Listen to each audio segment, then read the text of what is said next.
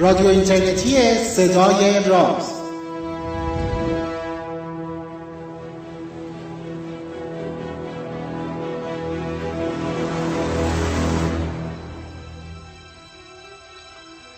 سلام. روز روزگارتون خوب و خوش و فرخنده. 16 همین برنامه از مجموعه برنامه های رادیو اینترنتی صدای راز رو من پژمان نوروزی و پوریا نازمی از دو سوی اقیانوس براتون مهیا کردیم در واپسین روزهای سال 1393 هجری خورشیدی.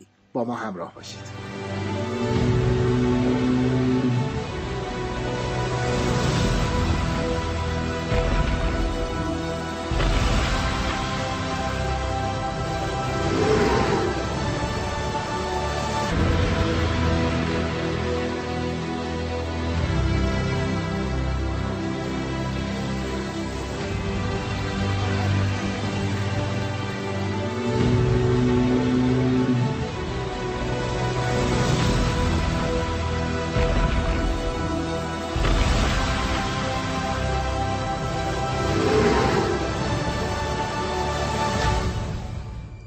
موسیقی رو که از ابتدای برنامه در حال شنیدنش بودید در حقیقت بخشی از موسیقی متن فیلم جوراسیک ورد هستش که به زودی در فکر کنم تابستان 2015 اکران خواهد شد. شنیدن این موسیقی نوید یا به عبارتی داره لو میده که موضوع برنامه ما چی هستش؟ ما می‌خوایم در مورد دایناسورها صحبت کنیم. موجوداتی که از چند ده میلیون سال پیش توی کره زمین زیست می‌کردن و همین الان هم در حال زیست هستن با تغییرات خیلی جدی و شاید خیلی از شماهایی که شنونده این برنامه هستید خودتون صاحب یکی دو تا از این دایناسور ها باشید دایناسور ها باشید. برای خودم هم عجیبه گفتن این. این برنامه رو منو پوریا به همراه مهمان دایناسور شناسمون پیش می‌بریم. عرفان خسروی مهمان این برنامه هستش یک دایناسور شناسه به عبارتی کسی هستش که در زمینه دایناسور پژوهش می‌کنه و یکی از جوانانی هستش که خیلی خیلی حرفه‌ای روی این قصه کار می‌کنه و مشغول به پژوهش های جدی و بنیادی هستش. برنامه این دفعه می‌تونه به خیلی جذاب باشه.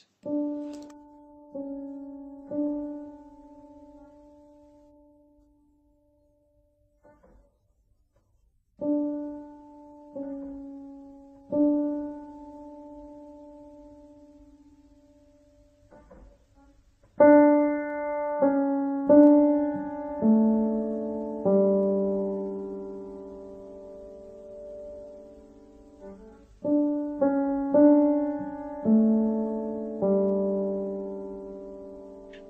خسروی. سلام عرفان. سلام سلام سلام سلام. خوبی؟ شبت بخیر باشه پژمان عزیز و پولیای عزیز. خیلی ممنونم که منو دعوت کردین به برنامه خوبتون. سلامت باشی مرسی. خوبی پوریا؟ قربان تو مرسی. امروز شب بحثم بحث هیجان انگیزیه. خیلی هیجان انگیز و قول پیکر دقیقا. خب من فکر می‌کنم که چیه؟ چی؟ قولهای سرخ؟ قول های نمی‌دونم رنگشو تو باید به ما بگی. تو باید بگی نه تو سب کن ما ازت سوال کنیم. الان و قولا رو ننداز مثلا. من فکر می‌کنم که کسایی که ارفانو می‌شناسن وقتی که ارفان توی برنامه باشه یعنی چی چی چی قول سرخه؟ بتلجیوس آره ابتول جوزا ابتول جوزا آره تو قول هایی که تو می‌شناسی قرمز هم وجود داشته؟ جان من دوستان به فکر مخاطب برنامه هم باشین لطفا. نه بابا خب وقتی عرفان داره صحبت می‌کنه ما داریم با عرفان راجع به برنامه علمی صحبت کنیم یعنی حتما داریم راجع به دایناسورها حرف می‌زنیم. دقیقاً. عرفان بیا از اول شروع کنیم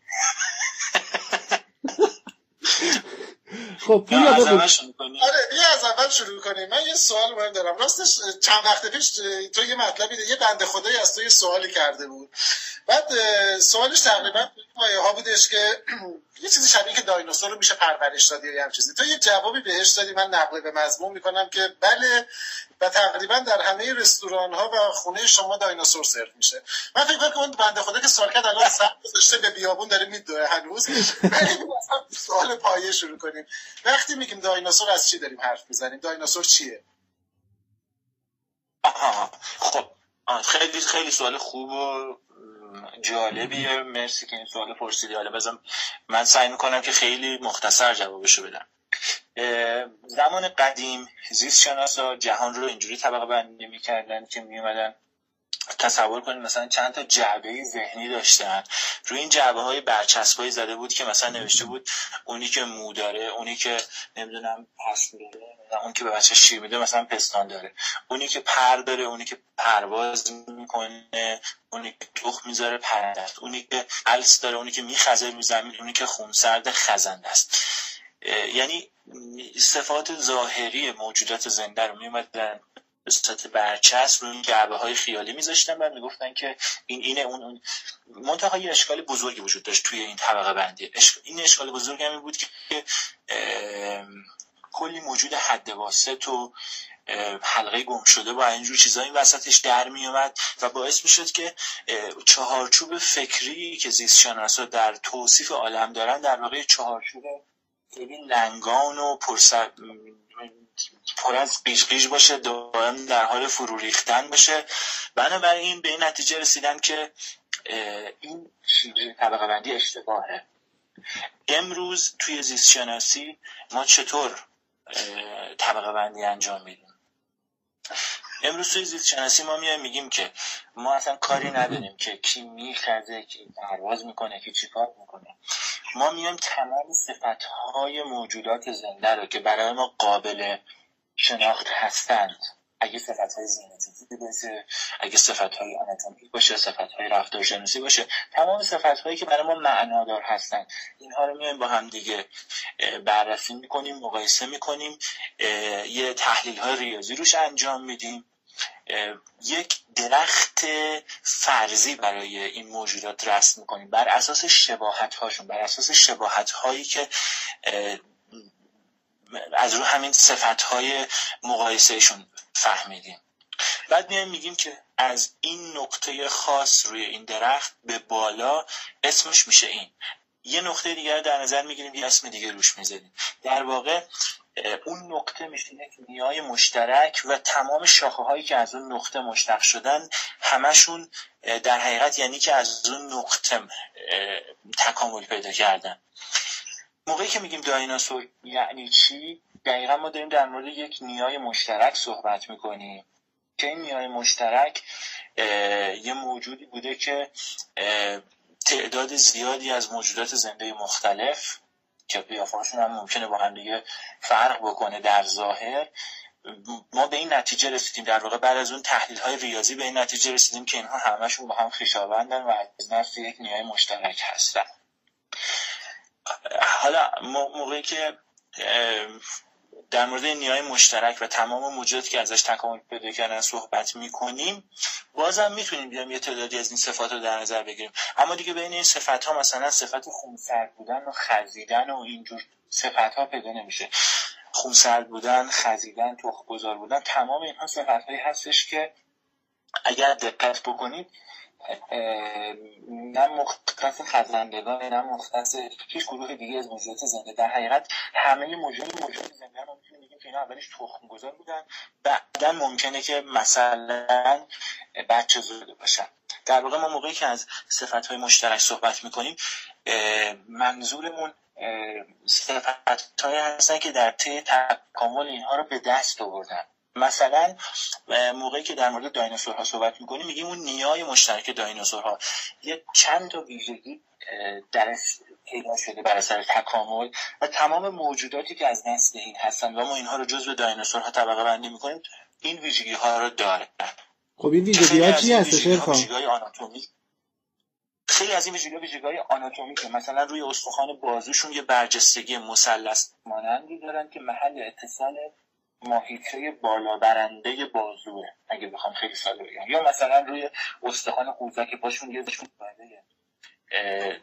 تقریبا باز مثلث مانندی دارن که محل اتصال تاندون هایی که مثل کمربند دور استخوان های کف پا رو می‌گیره و باعث میشه که اینها بتونن وزنشون رو روی دو تا پای عقبشون بزنن و روی دو تا پای عقبشون راه برن. این مثلا یه همچین صفت هایی در هیچ گروه دیگه از مهره دارن زنده پیدا نمیشه.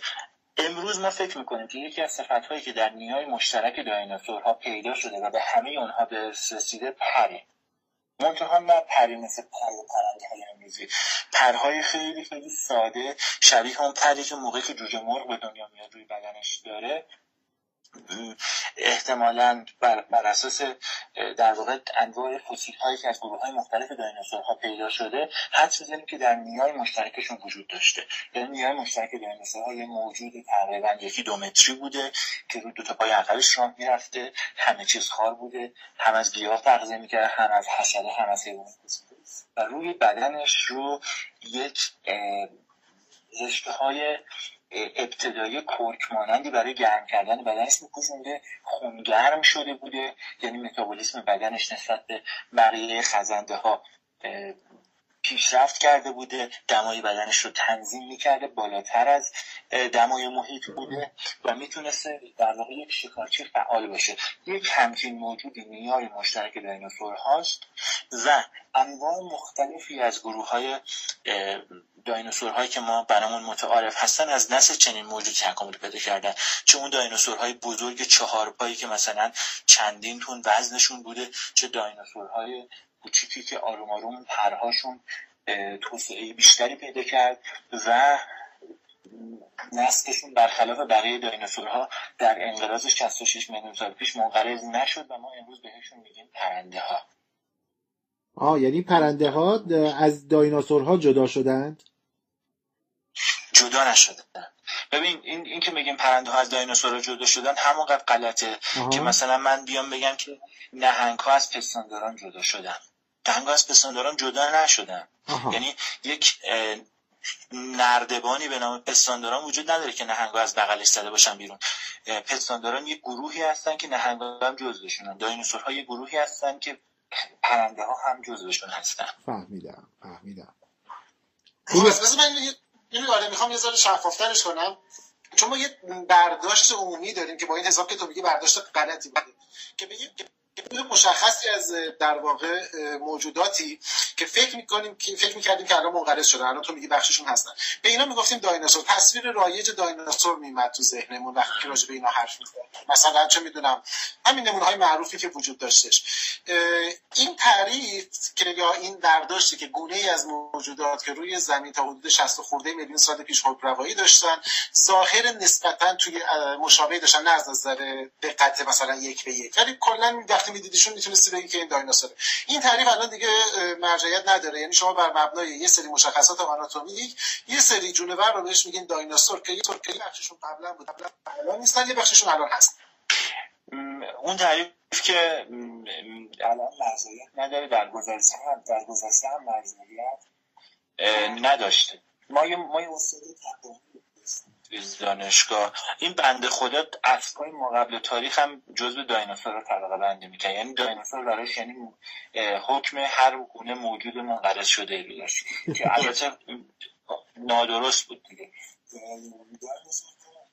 قدیم هم در واقع شامل همین موجوداتی می‌شدن که ما الان فکر می‌کنیم هستن. منتها مبنای رده بندی ما یه تغییری کوچولو کرده. قدیم می‌گفتن دایناسورها موجوداتی هستن که این صفت ها رو دارن. ما امروز میام میگیم که دایناسورها موجوداتی هستند که ما بر طبق این صفت ها به این نتیجه رسیدیم که از اون نیای مشترک تکامل پیدا کردن. ممکنه که یک روز یه موجودی باشه که بعضی از این صفت ها رو هم داشته باشه. اما به خاطر برخی ویژگی های دیگه به این نتیجه برسیم که مثلا از نسل کروکودیل ها بوده. بعد میگیم که این موجود دیگه دایناسور نیستش. مثلا یه مثال می‌زنم. دهه 90 میلادی توی تگزاس سنگواره موجودی پیدا شد که منقار داشت یعنی دندوناشو از دست داده بود و روی آروارش یه منقار شبیه مثلا منقار لاکپشت و منقار پرنده ها وجود داشت. روی دوتا پای عقبش راه می‌رفت. گردن درازی داشت. دستاش توی هوا آزاد بود. همه چیز شبیه در واقع چندین خانواده مختلف از دایناسورها بود. سنش هم مال دوره تریاس بود. یعنی تقریبا یه خورده از خیلی از گروه های دایناسورها قدیمی تر بود. اون دانشمندی که اینو پیدا کرده بود تصور می‌کرد که این نیای قدیمی یه گروهی از دایناسورها به نام دایناسورهای شتور مرغ مانند یا اورنیتومایموسور هاست که اینا مثلا 100 میلیون سال بعد تازه فسیل هاشون در بقیه مناطق جهان دیده می‌شد. اما زمانی که موچ پای این موجود رو اومدن بررسی کردن در واقع از داخل حمام اصلی بالاخره بیرون اومد. استخوناش مشخص شد. یهو دیدن که اه ساختار مچ پای این حیوان کاملا شبیه مچ پای کروکودیل هاست. و بعد فهمیدن این موجود دو پای گردن دراز بدون دندان حشره خور دایناسور مانند در حقیقت یک کروکودیله. یک کروکودیلیه که در اوایل دوران مزوزویک زمانی که هنوز دایناسورها خیلی گسترده نشده بودن اومده یک کنام اکولوژیکی رو که بعدها بعدها توسط دایناسورهای اشغال شده اشغال کرده. یعنی قبل از دایناسور قبل از که دایناسورهای بدون دندان و حشره خور تکامل پیدا بکنن که در واقع خیلی از پرنده های امروزی هم همین کنام رو اشغال کردن یه کروکودیلی تکامل پیدا کرده بوده. این با یه همچین قیافه گردن دراز و دهان بدون منقار از حشره ها و گیاه ها تغذیه می‌کرده و روی دو تا پای عقبش هم راه می‌رفته. اما این کروکودیل منقرض شده و اصلا هیچ خیشاوندی مستقیمی هم با دایناسورهایی که همین شکل داشتن اصلا نداشته. و به دلیل اینکه های کاملا بارزی وجود داره که برای ما قطعی می‌کنه که این موجود در واقع از نسل کروکودیل ها تکامل پیدا کرده بنابراین ما اینو جزو دایناسورها محسوب نمی کنیم اینو برای این گفتم که در واقع بگم که ما بر اساس صفت ها دایناسورها رو طبقه بندی نمی کنیم بلکه بر اساس صفت ها میایم اون فرضیه تکاملی رو در واقع اون درخت تکاملی رو به صورت یک فرضیه مطرح می‌کنیم. بعد میایم میگیم اونهایی که ما طبق این فرضیه‌مون احتمالاً این از این قسمت درخت در واقع تکامل پیدا کردن اینها اسمشون میشه دایناسور درسته. بنابراین موجودات اون چیزی که به باور عامه به زبان عمومی و غیر تخصصی به نام مثلا موجودات قودپیکر دوران ما قبل تاریخ که زمانی ساکن بودن ممکنه بعضیاشون دایناسور باشن ممکنه بعضیاشون دایناسور نباشن کما اینکه الان ممکنه تعداد دایناسور داشته داره دیگه قطعا.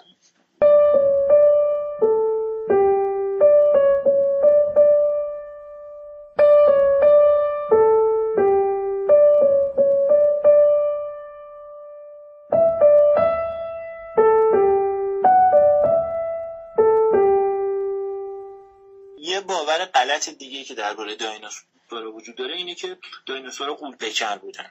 خب ببینید بله. دایناسور دایناسورهای قول پیکر رو زمین وجود داشتن. دایناسورهایی که طول بعضیشون به سی متر می‌رسیده که البته هیچ من فکر نمی کنم هیچ دایناسوری طولش از سی متر بیشتر بوده باشه. یعنی بزرگترین دایناسورهایی که ما قطعا در مورد اندازهشون اطلاع داریم همین حدود بودن.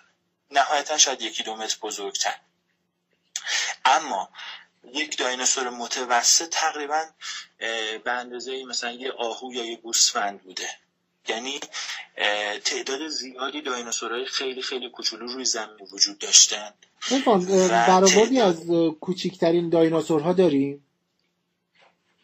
کوچکترین دایناسور جهان مرغ مگسه که همین الان در آمریکای مرکزی چندین گونهش وجود داره بعضیشون حدود دو گرم وزن دارن از دایناسورهای مثلا چه می‌دونم اونایی که باستانی که از دایناسورهای دوران مزوزویی کم اگه بخوام بگم دایناسورهایی وجود داشتن در اون دوره که طول بعضیاشون یعنی طول حیوان بالغ تقریبا حدود 20 سانتی متر بوده. اوه چه جذاب. بعد یه چیزی ارفان ما توی ایران دایناسور داشتیم؟ با تعریف رایج دیگه چون با این تعریف که تمام مرغامون دایناسورن دیگه با این تمام آه نه. آره آره آره. ما در دوران ما در دوران مزوزوئیک هم که پرنده ها گروه کوچیکی از دایناسورها بودن باز هم در ایران دایناسور داشتیم. از تمام گروه های مختلف دایناسورها که ما می‌شناسیم حتی از اون دایناسورهایی که در واقع اصطلاحا بهشون میگیم دایناسورهای قول پیکر اسم علمیشون دایناسورهای سروپود هست. از اونها هم در ایران وجود داشته اما یه نکته خیلی مهمی وجود داره. تا حالا تمام سنگواره هایی که دایناسورهای ایران به دست اومده یک فرضیه ای رو تقویت می‌کنه که دایناسورهای ایران یه خورده قد و قوارشون نسبت به دایناسورهای بقیه جهان کوچکتر بوده. حتی اون دایناسورهای گردن دراز و چهارپای بزرگی که تو بقیه جاهای دنیا مثلا طولشون به طور متوسط 15 تا 30 متر بوده نمونه های ایرانیشون حد اکثر 10 متر طول داشتن. دلیل خاص تکاملی و اینایی داشتن؟ قطعا بله. یعنی موقعی که ما می‌بینیم که گروه های مختلفی از دایناسورها توی ایران وجود داشتن ولی اندازه همه اینها کوچیکه. بعد بگردیم دنبال دلیلش. دلیلش البته یک تقریبا می‌تونم بگم یک فرایند عمومیه که همین الان هم در موجوداتی که امروز هم رو کره زمین هستن رخ میده. یک چیزی به نام اثر جزیره ای اثر جزیره ای نه فقط در جزیره ها در هر منطقه جغرافیایی که یک گروهی از موجودات زنده جدا افتاده باشند و ارتباطشون با جهان اطراف قطع شده باشه رخ میده. مثلا توی حیواناتی که تو قارها زندگی می‌کنن حیواناتی که توی واحه های کویری محدود شدن حیواناتی که توی جزیره ها زندگی می‌کنن هر جایی که در واقع یک جمعیتی از موجودات زنده وجود داشته باشه و این ارتباطش رو با جمعیت های بقیه مناطق جهان از دست داده باشه ما میگیم که اثر جزیره رخ میده. یعنی فقط مخصوص جزیره ها نیست. اما در ایران ما چرا اثر جزیره داشتیم؟ به خاطر اینکه در دوران مزوزویی یعنی در اون قسمتی از دوران مزوزویی که خشکی هایی در ایران وجود داشته بیشتر در دوره جوراسیک. این خشکی ها مجمع الجزایری بودند که از سمت شرق به چین می‌رسیده در واقع به جزیره ها یا به سواحل غربی چین منتهی می شده و از سمت غرب هم به یک مجمع الجزایر دیگه در اروپا منتهی می شده دایناسورهایی که تو این جزیره ها زندگی می کردند اندازشون کوچکتر بوده. نه فقط در ایران بلکه دایناسورهایی که در اروپا هم در همون دوره زندگی می‌کردن اونها هم اندازه های کوچیکی داشتن. اما چرا اثر جزیره رخ میده؟ یعنی چرا حیواناتی که در جزیره ها زندگی می‌کنن اندازشون کوچیک میشه؟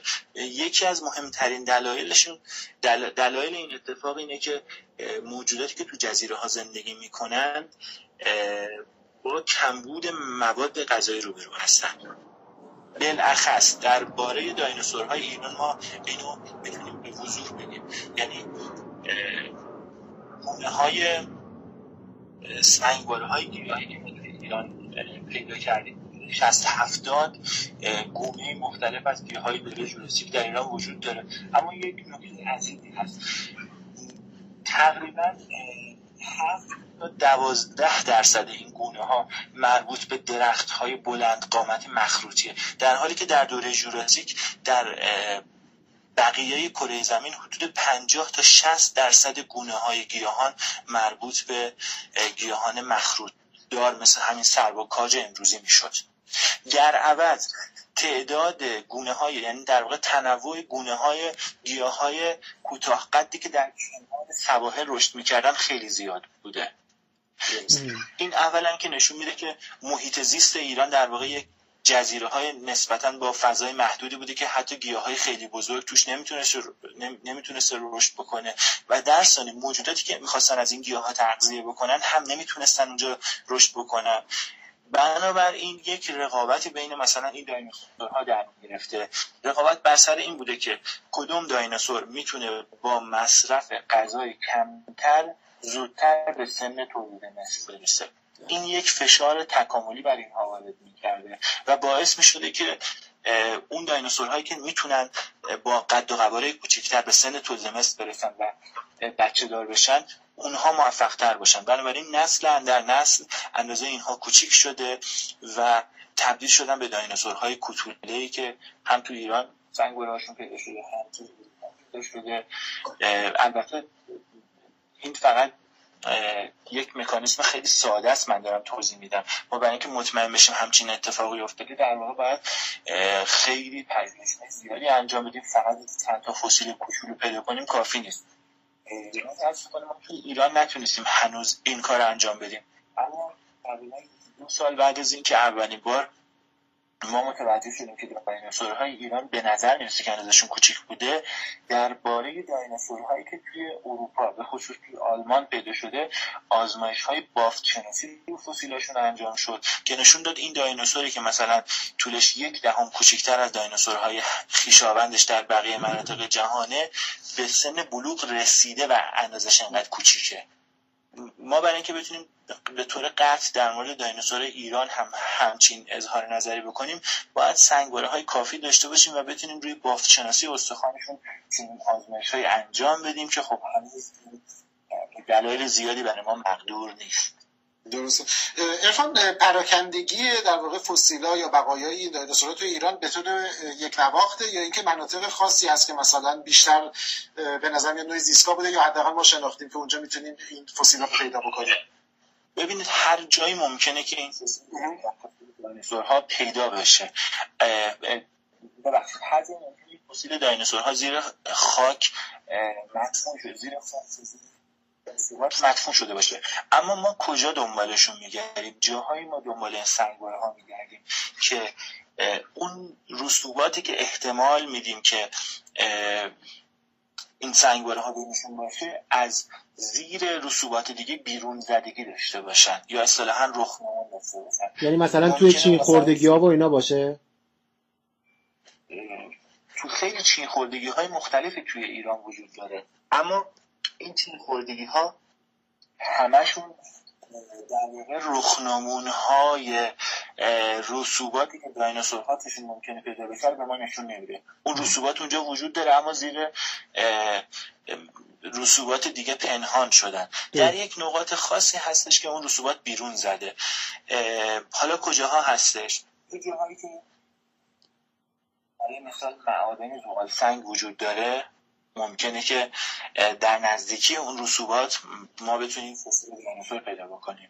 یا مثلا جاهایی که سنگواره های گیاهان رو پیدا می‌کنیم نه دقیقا همون جایی که سنگواره گیاه پیدا چون جایی که سنگواره گیاه های دوره پیدا میشه در واقع محیطی که این سنگواره ها تشکیل شده یک محیط مردابی مملو از اسید بوده که اگر یک دایناسوری هم توی این مرداب میافتاده احتمالا اون اسید کارشو میساخته و دیگه فرصت فسیل شدن پیدا نمی‌کرده. فقط همون برگ خود همون گیاهایی که تو مرداب میافتادن فسیلشون به دست ما رسیده. اما رسوباتی که در مجاورت این های گیاهی قرار دارن می‌تونن حاوی سنگواره های دایناسور باشن الان از نظر اون کاری که پیدا شده یعنی چیزایی که ما تو ایران پیدا کردیم این تراکمی داری که مثلا کجاها تا الان پیدا شده؟ در اطراف کرمان اولین بقایای هایی که تو ایران پیدا شده رد هایی که سه دو تا زمین شناس شرکت فولاد ایران در اطراف کرمان پیدا کردن. متاسفانه این رنده توسط مردم حالا نمی‌دونم به تحریک چی بوده می‌خواستن با خرافات مبارزه کنن چی بوده ماجرا نمی‌دونم. متاسفانه این رد ها همین چند سال پیش چهار پنج سال پیش تخریب شد. یعنی با پتک و کلن و اینا افتادن به جونشون ردپا از بین بردن. اما توی البرز مرکزی هم رد پای دایناسورها پیدا شده. استخوانه های دایناسورها هم برای اولین بار سال 81 در کرمان پیدا کردیم. در مناطقی که اطراف کرمان وجود داره. اما گزارش های در حقیقت منتشر نشده ای وجود داره یا بهتر بگم نمونه هایی که هنوز گزارش ازشون منتشر نشده که اینها مربوط به مناطق زاگرو های زاگروس هست و سنشون جدیدتر یعنی مال دوره کرتاس است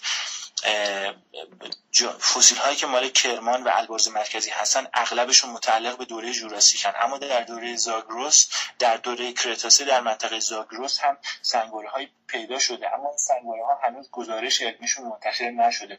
من خیلی از این سنگواره ها رو دیدم اما متاسفانه مدت ها سال هاست که منتظر هستیم که کاشف این سنگواره ها تصمیم بگیره تا گزارش های مفصل و دقیق علمی رو درباره این سنگواره هایی که تو زاگرس پیدا شدن منتشر بکنه. که البته من حق میدم که چرا این اتفاق نمیفته به خاطر اینکه هر جایی که اعلام شده که مثلا فسیل یک دایناسوری پیدا شده یا فسیل هر چیزی پیدا شده در طول کمتر از یکی دو سال توسط دانشجوهای زمین شناسی و توسط قاچاقچیان فسیل اون منطقه قارت شده. یعنی رفتن زمین رو با بولدوزر و اینها کندن که فسیل پیدا کنن و خیلی بازار سیاه وحشتناکی از فسیل هایی که تو ایران ادعا میشه که تو ایران پیدا شده در اروپا وجود داره. یکی از دوستای من با من تماس گرفت گفتش که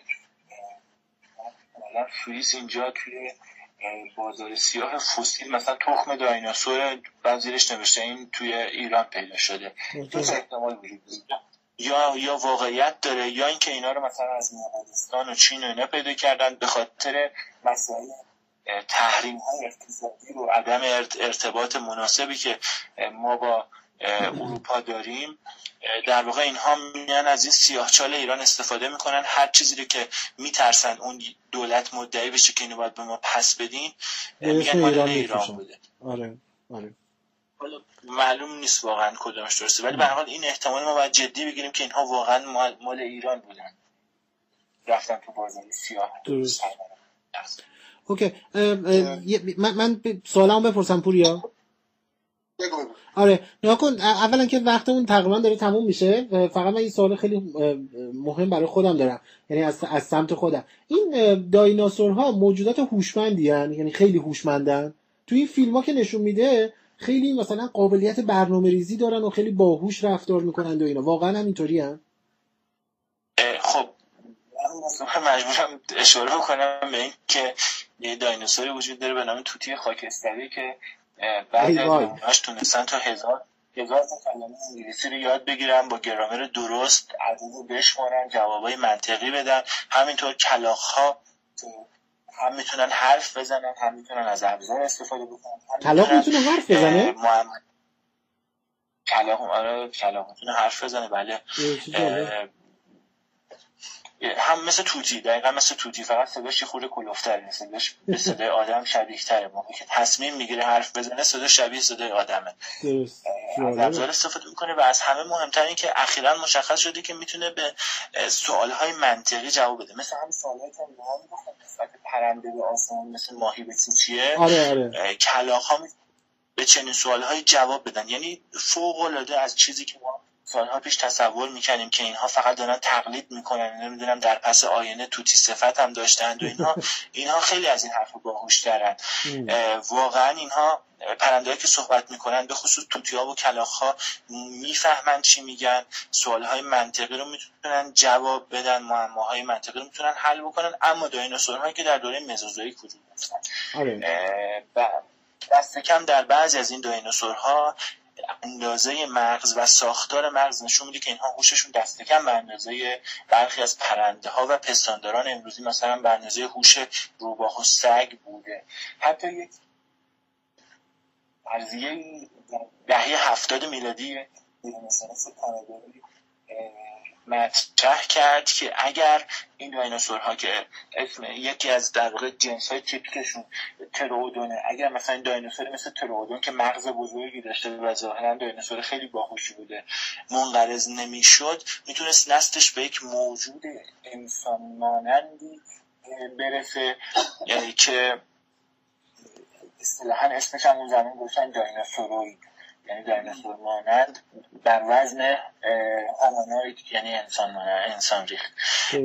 منتها ما بعدها فهمیدیم که در واقع خب این اتفاق افتاده در حقیقت. یعنی نسل دایناسورها منقرض نشده و اتفاقا این تورودون یکی از پیشرفته خیلی نزدیک پرنده های اولی است. در واقع نسل اینها منقرض نشده و ما امروز واقعا موجوداتی که در واقع دایناسورهایی که اینقدر باهوش باشن رو داریم رو کره زمین. همین کلاق ها و توتی بهترین نمونه هاش هستن. عجب چیز هیجان انگیز بخش هوشمند بودن به خصوص این با بقایاشون خیلی جذابه. آره. ببین من چون وقت کمه من سه تا سوال دارم. حالا می‌خوایم دو تاشو حداقل خیلی کوتاه جواب بدیم چون جذابه. توی یکی از صحبتات اشاره کردی که یکی از ویژگی این جد بزرگ دایناسورا پردار بودنشون بوده. یعنی در واقع اینکه یه نوعی کرک یا پر در واقع اینا داشتن.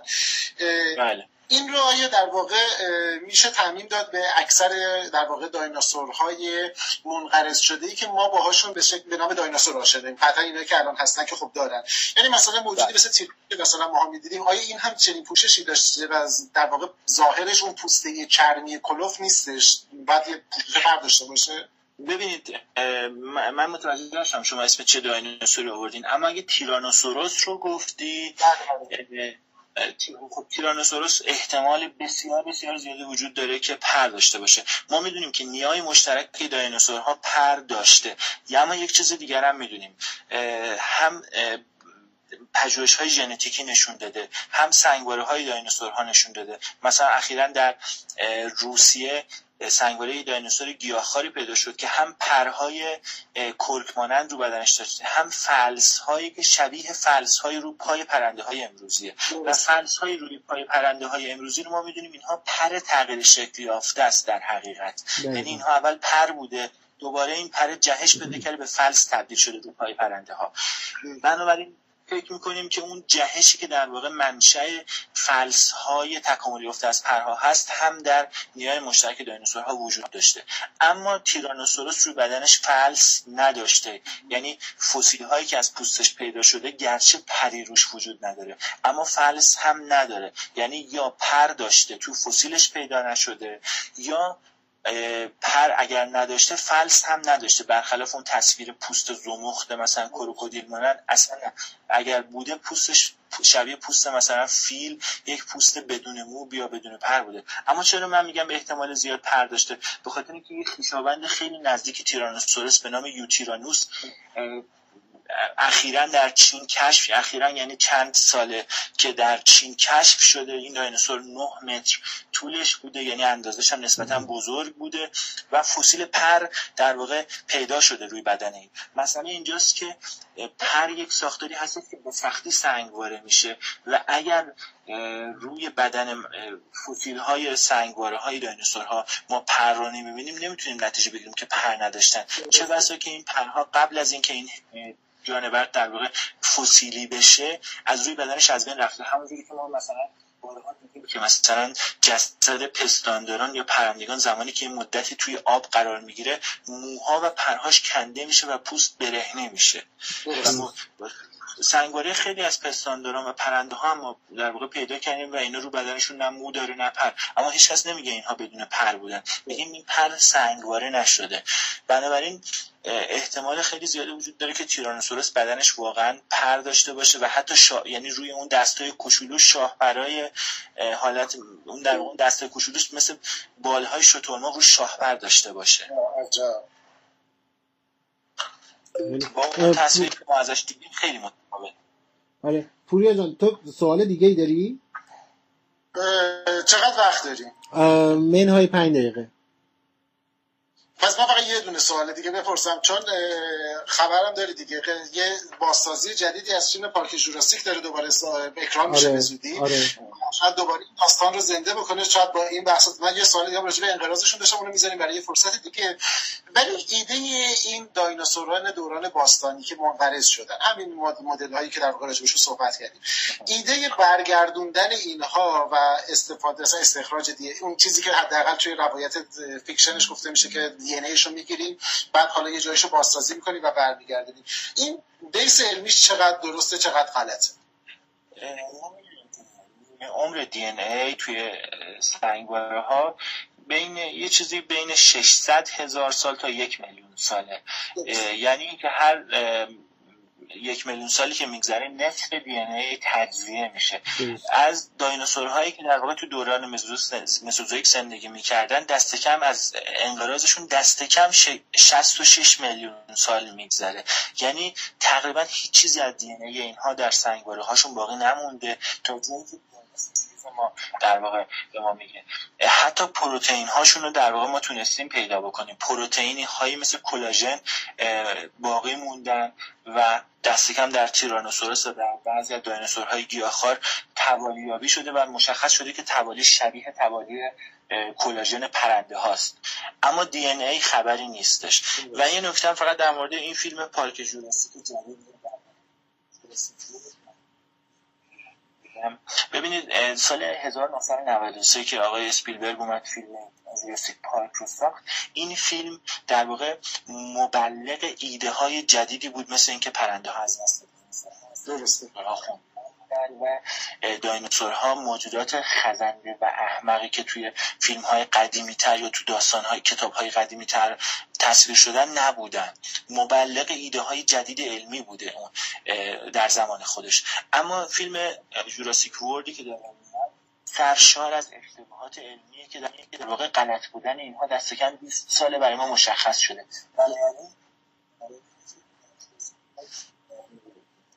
مبنای علمیش کاملا پا در حواس و از نظر علمی اعتراضات خیلی زیادی رو تا حالا همراه های این فیلم که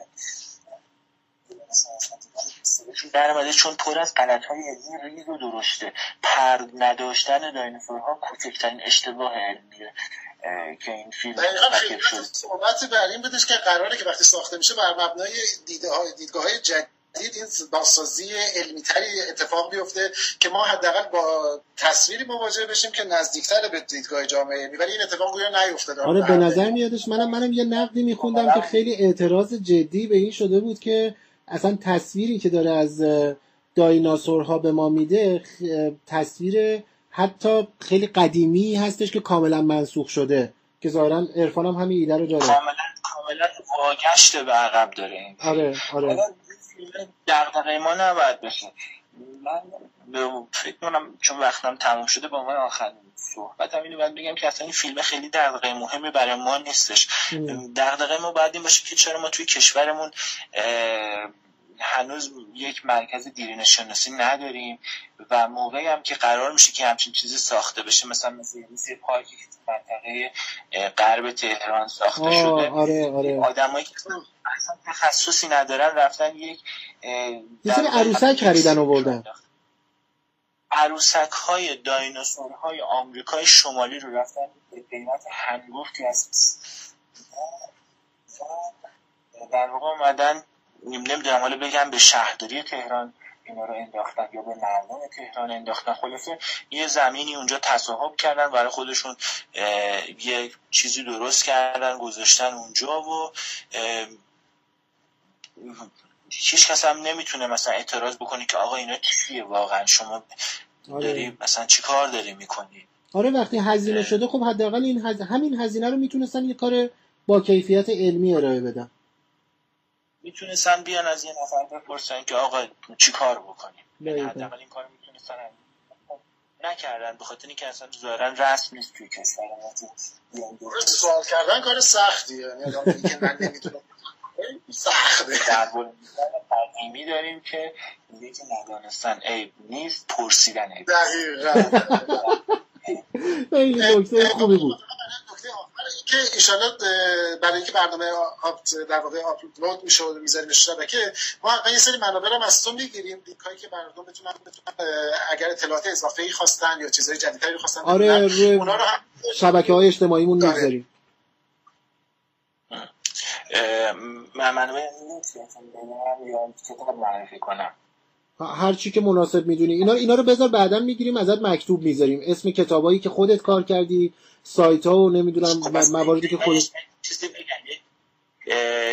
من یه کتاب فرهنگنامه دایناسورها رو داشتم آره. که سه سال پیش چهار سال پیش فکر کنم چاپ شده. یه کتاب عصر طلایی دایناسورها که یک سال پیش چاپ شده برای بیشتر برای کودکان هست. اما دارم یه کتاب فرهنگنامه جدیدی رو می نویسم مجددا برای انتشارات طلایی که اطلاعاتش آپ تو دیت شده تصویرسازی خیلی بهتری داره. تعداد صفحاتش هم در شده و انشالله امیدوارم که بتونم به نمایشگاه کتاب امسال برسیم. انشالله بسیار عالی. انشالله. ارفان جان دست در نکنه ممنونم. کتاب که در اومد قول بدین برای کتاب نقد بنویسین نقدای مثبت نقدای منفی. یه کتاب دیده بشه و در صحبت بشه. نره تو ویترین بین کتابای ترجمه شده یه خارجی قرار حتما. انشالله حتما. اصلا به بهانه کتابت که چاپ شد کتابت که چاپ شد به بهانهش با هم دیگه دوباره صحبت کنیم. این دفعه راجع به انقراضشون انشالله انشالله.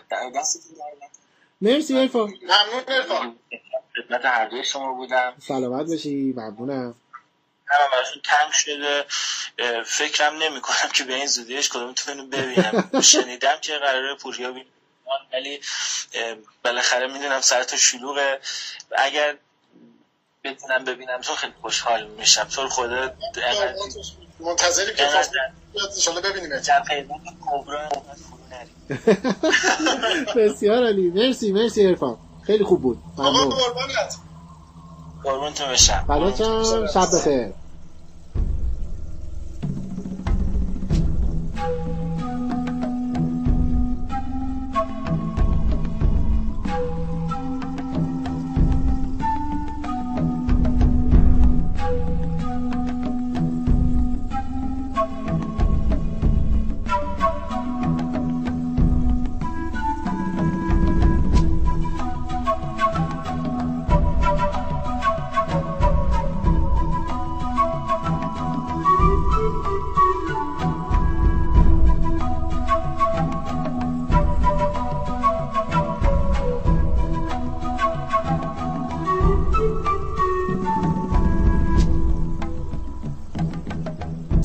بخش قبلی که ارفان داشت درباره دایناسورها صحبت می‌کرد. من و پوریا سوالامون رو میپرسیدیم و جدای از اینی که جوابامون رو می‌گرفتیم لذتمون رو میبردیم چندین بار نام یک دوره زمینشناسی اومد به نام مزوزویک یا یه دوره از زمینشناسی که شاید همه ما اون رو با نام دایناسورها عجین و همسان میبینیمش. دوره مثلا میگیم جوراسیک.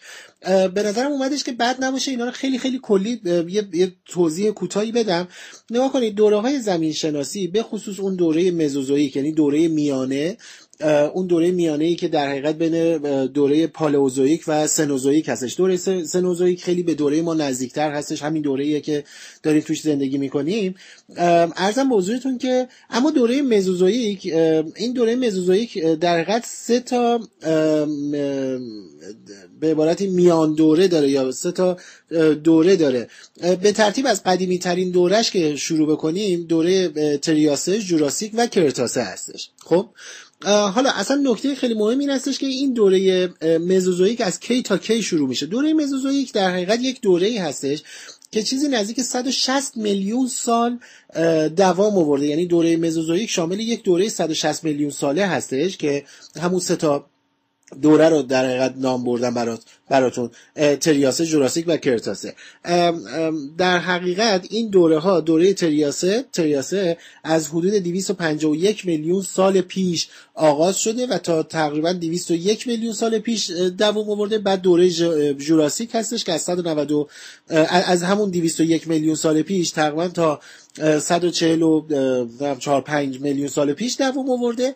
و بعدم که دوره کرتاسه هستش که از حدود 145 میلیون سال پیش تا همین سال تا 66 میلیون سال پیش قدمت این دوره زمان این دوره پیش اومده. به هر حال همه این دوره ها رو ما به نام دوره مزوزویک دوره 160 میلیون ساله ای می‌شناسیم که تو این دوره جانوران جانداران جذابی توش زیست می‌کردن دوره که آمونیت ها و دایناسورها توش زندگی می‌کردن. بعضیشون حالا البته از دست رفتن منقرض شدن.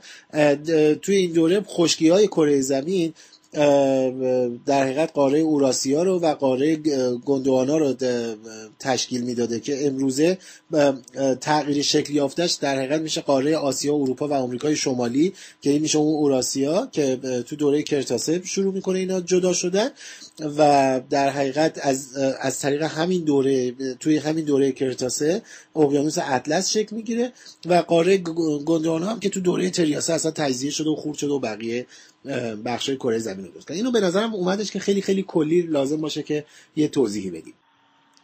بخش انتهایی برنامه 16 هم رو پوریا نازمی به معرفی یکی از چهره های بسیار تاثیرگذار در حوزه فیلم و همینطور برای ماهایی که کار ترویج علم به خصوص در حوزه فضا و فضانوردی رو دوست داریم و انجام میدیم اختصاص داده.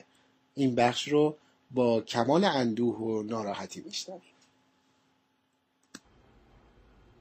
Ship out of danger? Yes. Don't grieve, Admiral. Just logical. The needs of the many outweigh the needs of the few. Or the one.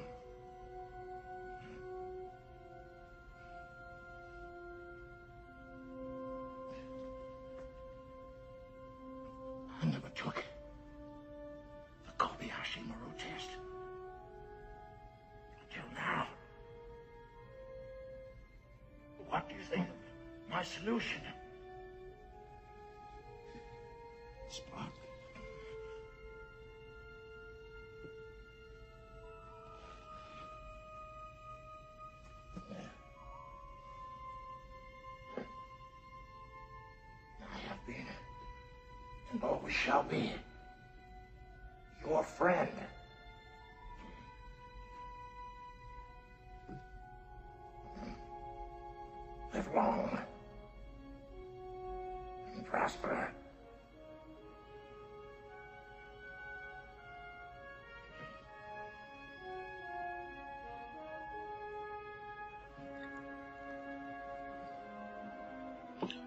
لنارد نیموی بازیگر پرآوازه‌ای که خالق یکی از بیادماندنی ترین نقش‌های علمی تخیلی تاریخ بود روز جمعه 8 اسفند ماه و در سن 83 سالگی به دلیل ابتلا به بیماری ریوی درگذشت.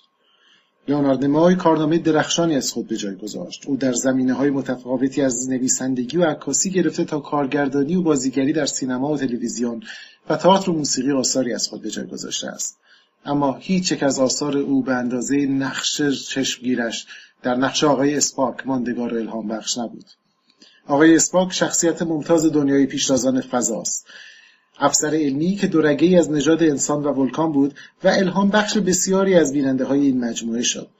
آنها در آقای اسپاک نگاه دقیق علمی و تحلیلی را می‌دادند و او و همکارانش باعث شدند بسیاری از نوجوانان آن دوره به دنیای علم علاقه‌مند شوند. بسیاری از آنان اینک در مهمترین سازمانهای فضایی و علمی جهان در حال توسعه مرزهای فضا این آخرین سرحدات کشف نشده پیش روی بشر هستند. لناردمای که دچار آرزه ریوی بود پیشتر گفته بود که سی سال پیش سیگار را ترک کرده اگرچه به اندازه کافی به موقع نبوده است. او از بیماریش که او را ناچار می‌کرد گاه گاهی با کپسول اکسیژن در محافل مختلف حضور یابد برای انتقال پیامش استفاده می‌کرد. همین امروز سیگار را ترک کنید. او در آخرین توییت خود که روز دوشنبه چهار اسفند منتشر کرد نوشت زندگی همانند باقی است که می‌توان لحظات کامل و عالی را در آن تجربه کرد اما نمی‌توان آنها را برای همیشه حفظ کرد مگر در خاطره ها لناردما که در چند سال اخیر در چند فیلم و سریال دیگر از جمله بازسازی پیشتازان فضا و همچنین قسمتهایی از سریال فریج در نقش دکتر ویلیام بل ایفای نقش کرده بود با کماکان بینندگان و علاقمندان خودش را مسئول می‌کرد. او همچنان تاثیرگذار و الهام بخش بود و نام او و صدای او و بازی او تا سالهای طولانی در ذهنها باقی خواهند ماند.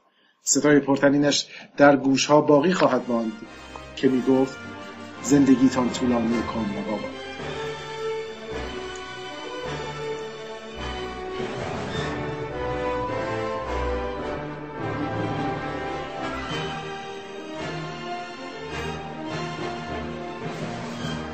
بسیار خوب.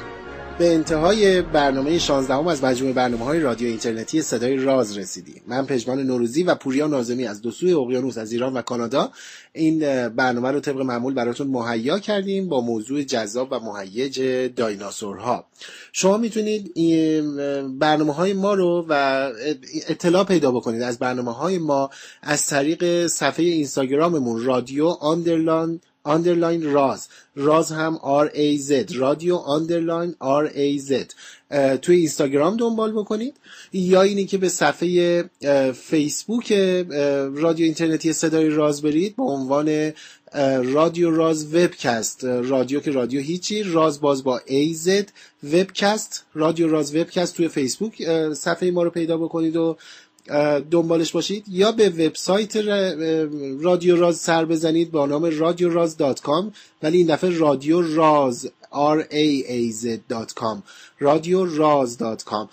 از این طریق از این سه طریق شما می‌تونید برنامه های ما رو دنبال کنید یا آنلاین بشنوید یا اینی که دانلودش کنید و همراهتون داشته باشید. امیدوار هستم که از برنامه 16 هم لذت برده باشید. اگرم دوستش داشتید به دوستانتون توصیهش کنید. روز و روزگارتون. خوش و خورم و پایان